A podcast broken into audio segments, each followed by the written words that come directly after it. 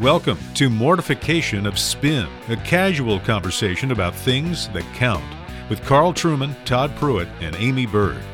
Mortification of Spin is a weekly podcast from the Alliance of Confessing Evangelicals.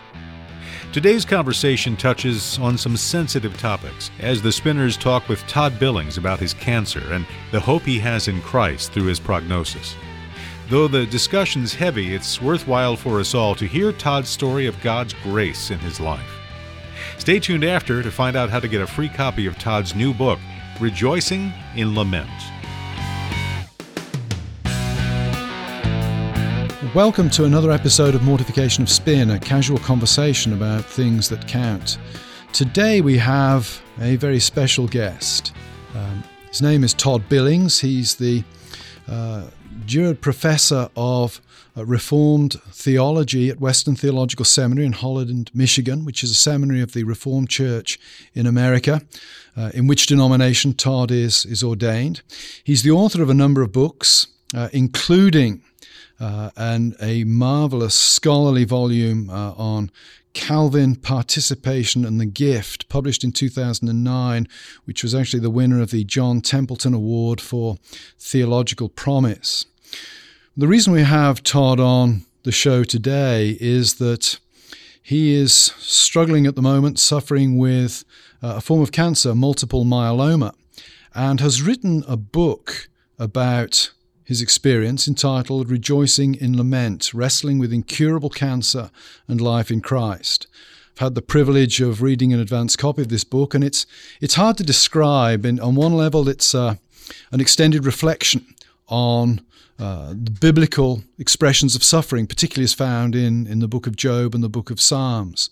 On another level, it's a fascinating uh, defense uh, of classical theism and its practical pastoral relevance today. And on another level, it's a deeply personal and heartfelt memoir of a man reflecting on, on life and existence in the context of, of his family and his, his current illness.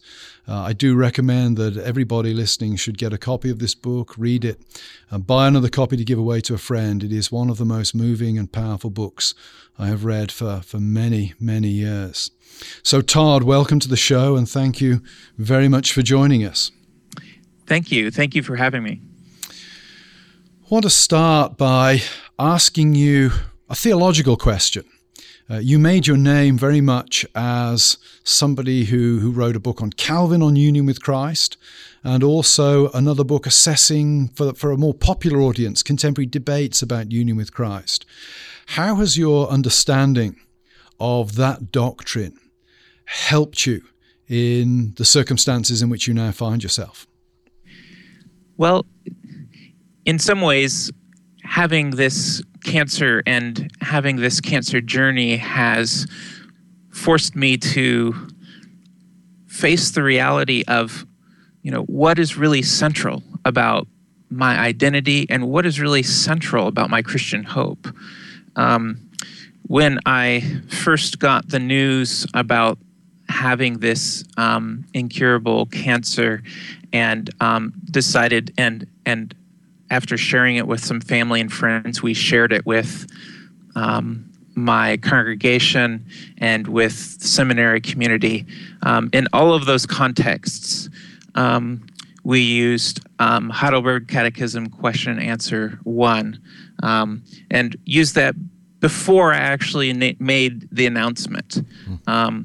So, you know, the, before you hear these words, the important thing to keep in mind is that our only comfort in life and in death is that we belong, body and soul, in life and in death, to our faithful Savior, Jesus Christ. And this this biblical reality of union with Christ is not penultimate. I mean, that's something that kept on coming back to me as I was facing questions about my own mortality and um, death. Um, it's this isn't just like something that is holding me on until I get to a better answer. Mm-hmm. this is actually the hope that carries us as Christians all the way through death um, to participate in the resurrection of Christ, to have um, union uh, with Christ and communion with the, the triune God. Um, and it's also not a reality that is just up to what I am feeling. Like, right. as especially as a cancer patient, you often feel kind of like a lab rat. You know, there's you just get poked hundreds of times, and uh, people are interested in you largely for medical purposes mm-hmm. sometimes you know particularly because this is a rare cancer and so you know you're kind of a research subject um, to some extent and um, you know it's the reminder and really the reminder comes through the means of grace and receiving um, the preached word and the word and sacrament that true life or true nourishment is in Jesus Christ by the power of the Holy Spirit. And um, all the rest can pretty much wait till tomorrow. I mean, um, yeah, after the diagnosis, a lot of things didn't really seem that important anymore. You know, a lot of even yeah, political debates and things like that. Of course, political debates are important, but it, it focuses you in on um, the center of our Christian hope, and and so um, I think that theme of of union with Christ has both sustained me and and I've seen new aspects of it definitely. That's what I loved about your book. As I was reading it, I mean, at first you think this book is going to be so good for anyone suffering from a terminal illness or cancer or a pastoral book or for caretakers, but um, I, we were talking on email about it, and Carl makes the statement that you know you just can't escape the fact that you're staring at your own fate while you're reading this book, and I so identified with many of the things you were talking about just in my own regular struggles in life. Your book really ministered to me as a Christian. I particularly liked um, your chapters on prayer, and I uh, I felt like I learned how to pray better after reading your book, and um, I also really like the chapter on joining the resistance. I thought you said some really um, poignant things that um, kind of put the finger on the evangelical culture now. Um, you discuss the point of compassionate action. And you say the point of compassionate action is not to change the world, it's to be faithful to bear witness in word and deed to a different kingdom, that of King Jesus. As our lips say, Thy kingdom come, we pray and act as revolutionaries who protest against the darkness in this present evil age. I just loved that part because I felt you were kind of identifying there um, about a nurse who was caretaking for young children who had terminal cancer, and she was at her last rope in some ways. Like I'm not making these these children's lives any better. And I just I really loved how you talked about that isn't the the main point Mm-hmm. That it's mm-hmm. okay for us to protest and, and be angry about what's going on here because things aren't as they should be. Mm-hmm. Um, could you talk a little bit about just how, um, you know, how our protest is rooted in our ultimate hope and how Christians truly can lament to God? And yeah. maybe how the Psalms and the book of Job really um, were helpful for you in doing that. Yeah, yeah. Thanks, Amy. Um,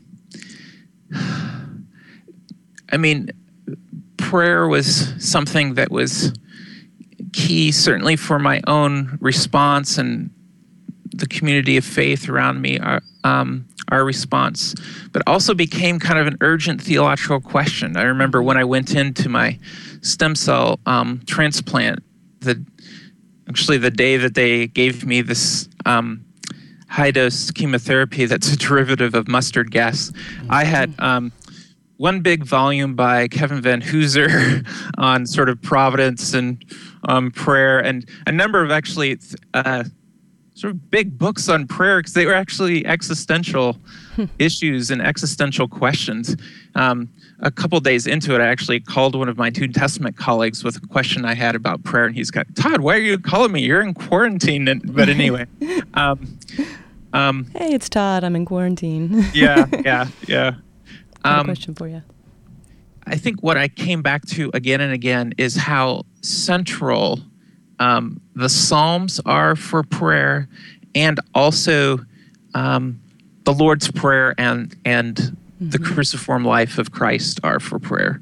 Um, one thing that happens for Christians who have um, a serious illness is that a lot of people pray for you, and on the one hand, you really appreciate that, and you know, I didn't want to be people's theology police. In some sense, you know, God can handle our imperfect prayers. They're mm-hmm. taken up um, into the petitions of Jesus Christ. All of our prayers are imperfect.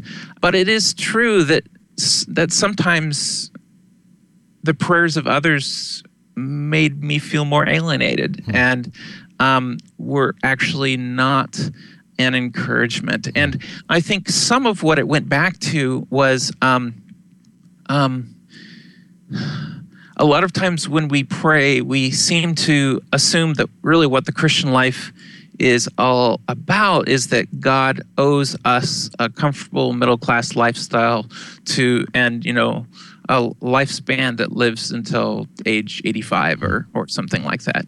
And um, so they're wanting to pray for that to be fixed, that to be, you know, restored. And often there's sort of a confidence in their own confidence in prayer. You know, if if I'm really confident, then God will do this. Hmm. And um, especially with an incurable illness, it's a little bit more like praying for someone who has lost a limb, hmm. um, whose yeah, like you know, arm has book. been amputated. Um, there is a loss. Um, there is a loss no matter what happens, and um, and so some of what um, the the Psalms um, have been. It's it's really the Psalms and the life of Christ sort of held together, which are key there because with with both of them you be you bring both your grief and your protest before the Lord in trust of God's covenant promise. It's precisely because you trust in God's covenant promise that you wrestle with right. God and the covenant promise.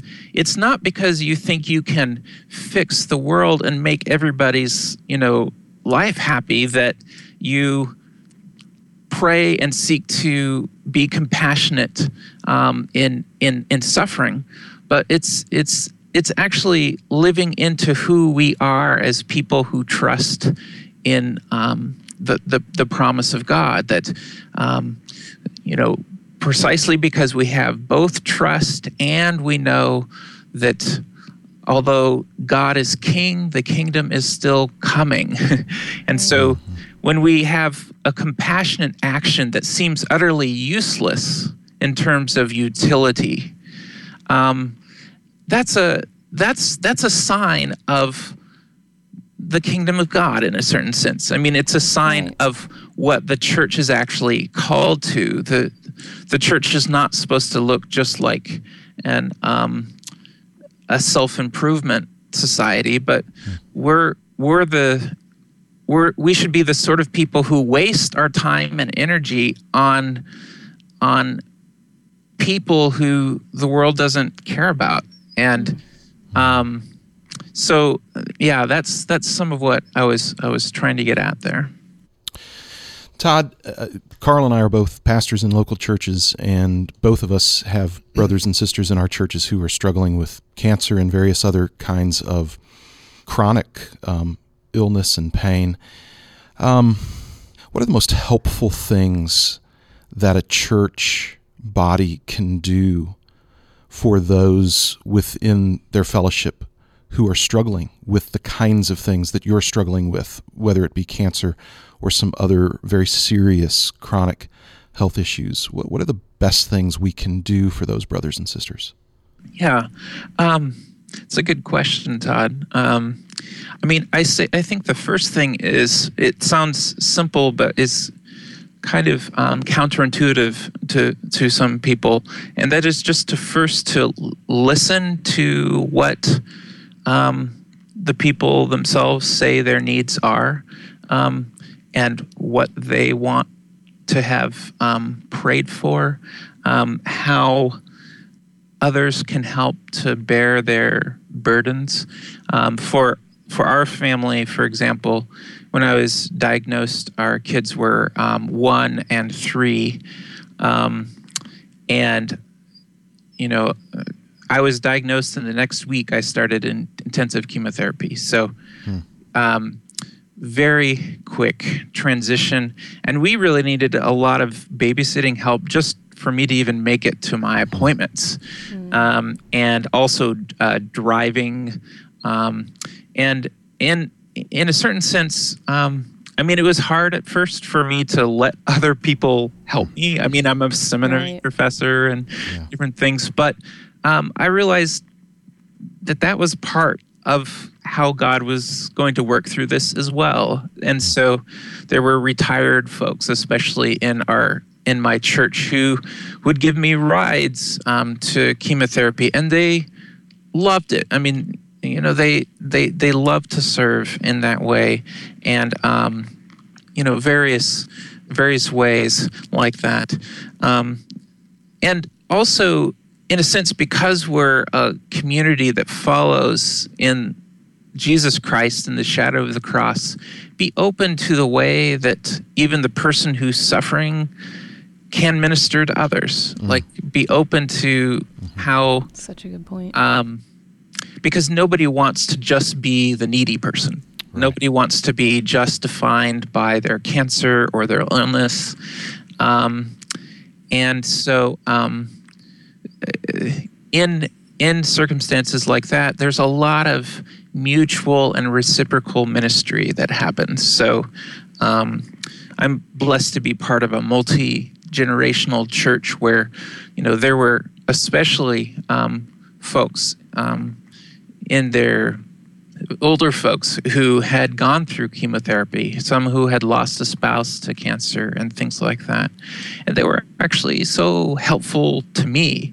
And you could tell that that was also a gift to them to be able to, to, to help me.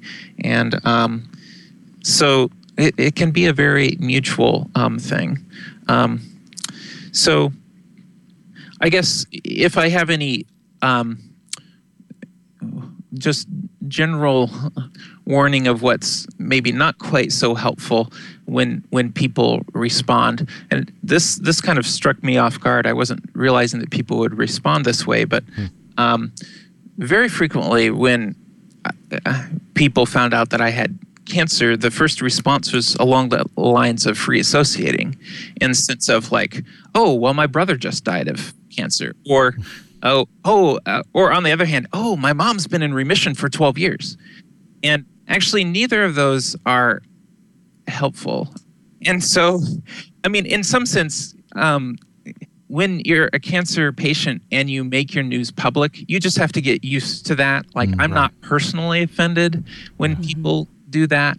Um, but um, you were particularly helpful in the book too about how we could better pray yeah. for for those with cancer or for you in particular in the experiences you were going through some of the things that people said that they were praying for um, and like you said you didn't want to be the theology police but um, you know when someone said I'm, I'm praying for your total healing you had a different answer yeah yeah and it was kind of strange because i i actually did have people really push back sometimes when mm-hmm. i when they ask me what to pray for and i told them to pray for a deep remission.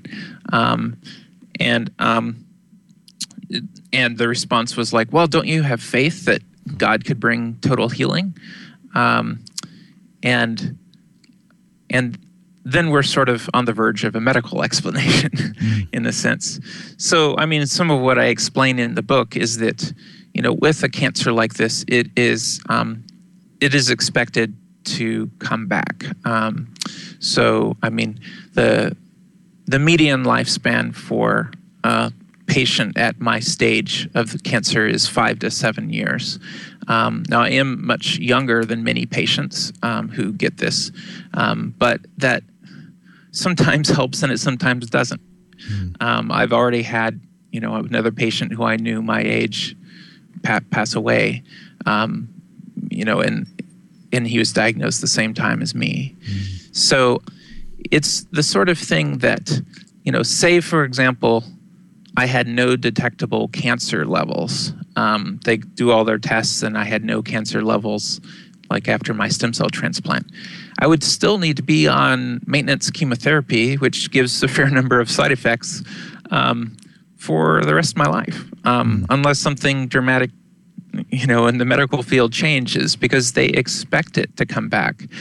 In other words, there's a loss either way, and so. Right. Um, in some sense, you know, when you pray in your closet, you can pray for me however you want. Mm-hmm. Uh, but um, insofar as prayer itself is is part of our action as brothers and sisters in Christ and bearing each other's burdens, um, being being in denial about the loss isn't helpful.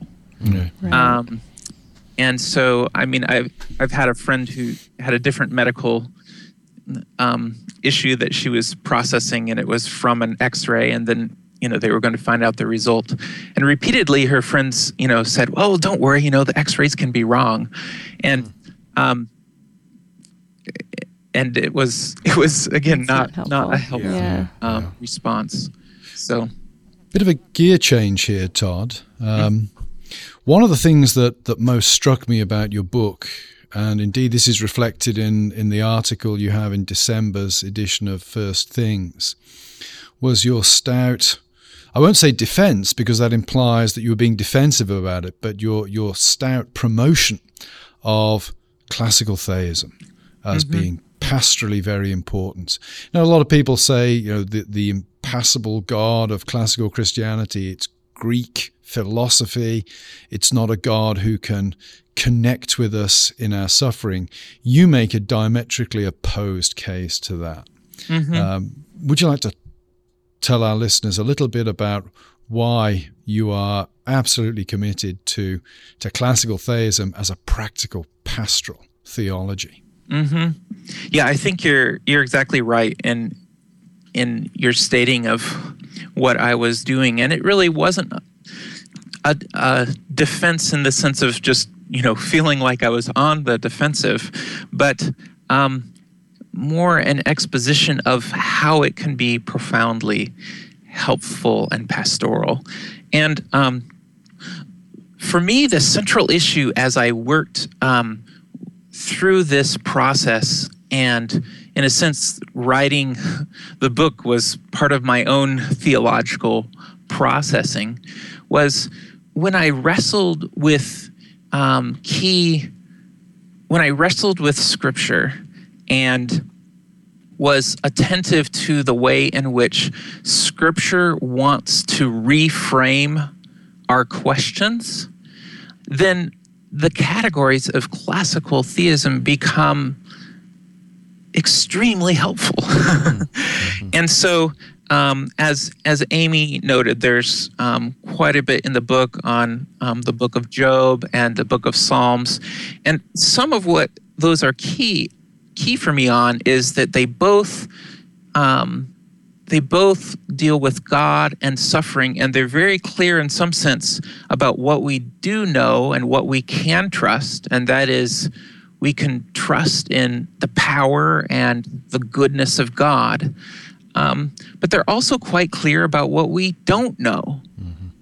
We we don't know why in the Psalms the enemies are triumphing, why evil seems to be triumphing. We don't know why, you know, God's promise doesn't look like or feel like it's coming to fulfillment. And in some ways, the whole setup of the book of Job with these two levels of action, the one level and the divine counsel, um, where you know we know from um, from this that Job is a righteous person who's not being he's not being punished for his un- unrighteousness um, through all of the suffering that he undergoes. Yet when Job, you know, makes his plea and you know presents his case um, before the Lord, um, the response is, you know, where were you when I created the world? Which is, which is really a way of saying, I am God and you are not. it's a remarkably unpastoral response. right. Yeah, in some sense. Yeah, yeah. um, so that that is the limits of human wisdom, and so it seems to me that you know occasionally I've seen people come to some of the categories of classical theism and um, misunderstand some of the providential categories such that they think that they give all the answers. Um, so, okay, you know, once we have our distinctions in place and we talk about the sovereign reign of God, then suffering shouldn't be an issue and you don't really need to lament. Right. And I actually turn that on its, I, I say, this is not a healthy way to inhabit. That, that the classical Christian tradition is a way to live to keep praying the book of Psalms, to keep praying the laments, to live in light of the book of Job. Whereas a lot of the more modern revisionist attempts are really attempting to answer the questions that um, Job says is beyond human wisdom. Mm-hmm. Um, attempting to give a reason why, such as, you know, God wasn't powerful enough to stop this, or God wasn't good enough to stop this.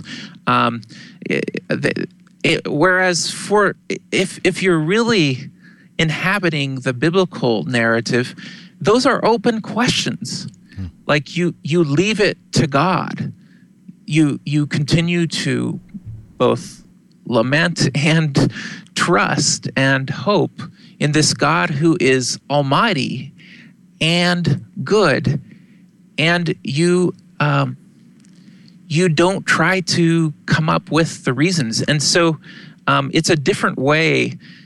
Uh, sometimes people have said about classical theism, you know, when they say, you know, they don't they don't know why, you know, God would permit evil. Um, I mean, the, there's different ways of not knowing, and um, I think what classical theism gets right with this is that the Bible the Bible doesn't just say um, you know, we don't happen to have the information about, hmm. you know, why God would allow um, something. But but it's it's it's a much more profound thing that um, on a normative level scripture tells us in various genres such as in the psalms and in the book of job and um, i discuss also lament in the new testament and these trajectories in the new testament and really culminating with jesus christ um, and his cry of dereliction, um, which I work with in the chapter that Carl was mentioning.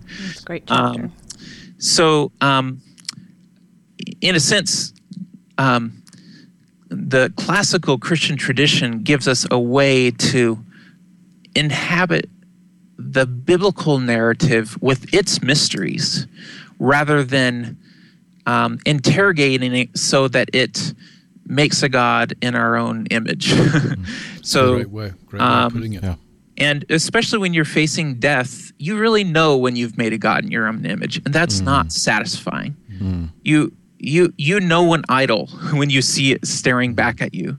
Wow. And so um and so I mean I struggle with it in the book in the sense that like, you know, do I do I wish that the book of Job and even the life of Christ would have given like some great answer to the theology theodicy question in a sense of a theoretical answer. I mean, it, it's it's a struggle to to have this as um, a mystery in in some sense, but it's not it's not just a blank slate type mystery. It's the mystery that we live in as people who live in hope in God's promise um, that um, that Christ's kingdom will come in fullness, and we and in in word and sacrament um, in the we we have signs of Christ's kingdom um, right now, but this is this is not the way things are supposed to be. There's we're still in an already, uh, you know, of the kingdom, but but uh, uh, not yet. Right, right. That's um, that's helpful, Todd. In fact, I, I mean, the, the discussion has been helpful, and we could, I'm sure, go on uh, for quite a time. But we're we're really glad that you took time uh, to uh, to spend with us. Um, obviously, as as we've as we've made clear, as you have been so helpful in talking about um, what's going on in your life. Uh, it, it's uh, it's not easy for you to uh, to take time for certain activities like this. You're you're in the midst of the of the battle physically right now, so to speak, and so we're really grateful that you took time to talk with us about um, something that really really matters. As Carl mentioned earlier, uh, those of you that are listening, um, Todd is is the author of some very helpful and highly regarded books. A couple of them dealing with doctrine of union with Christ. One I can personally vouch for, entitled Union with Christ Reframing Theology and Ministry for the Church. Very helpful book. Um, but his most recent title, the one that we've been chatting with him about, Rejoicing in Lament Wrestling with Incurable Cancer and Life in Christ by Todd Billing. If if you get a chance, please uh, get that book. I, th- I, think Carl's right in saying get a couple of copies to give to people, uh, as it will be very, very helpful for them.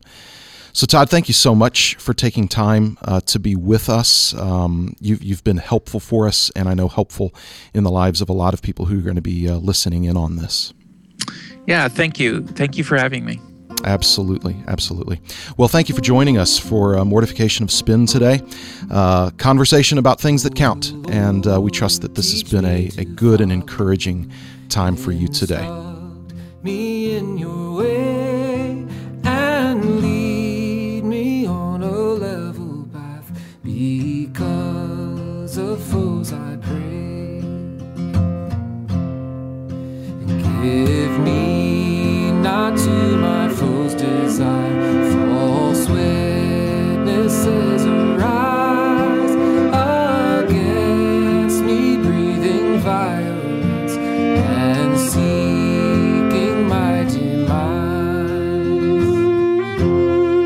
Thanks for listening to Mortification of Spin, a podcast of the Alliance of Confessing Evangelicals.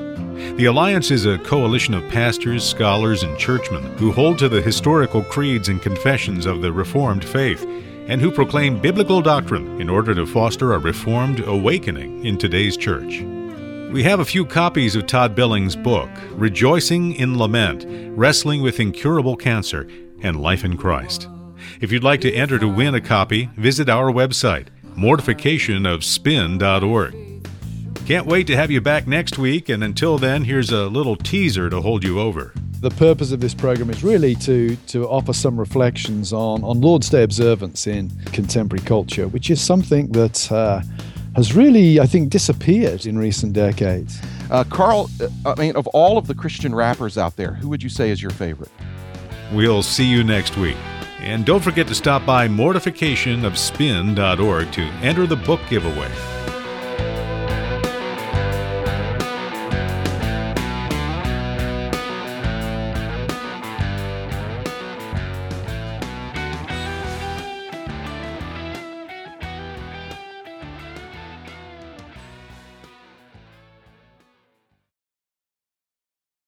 So, Carl and Todd, did you guys color coordinate for today and not tell me? I, we just instinctively I, stylish. Exactly. exactly. Instinctively mm-hmm. stylish. Instinctively I'm not stylish. buying it. not buying it.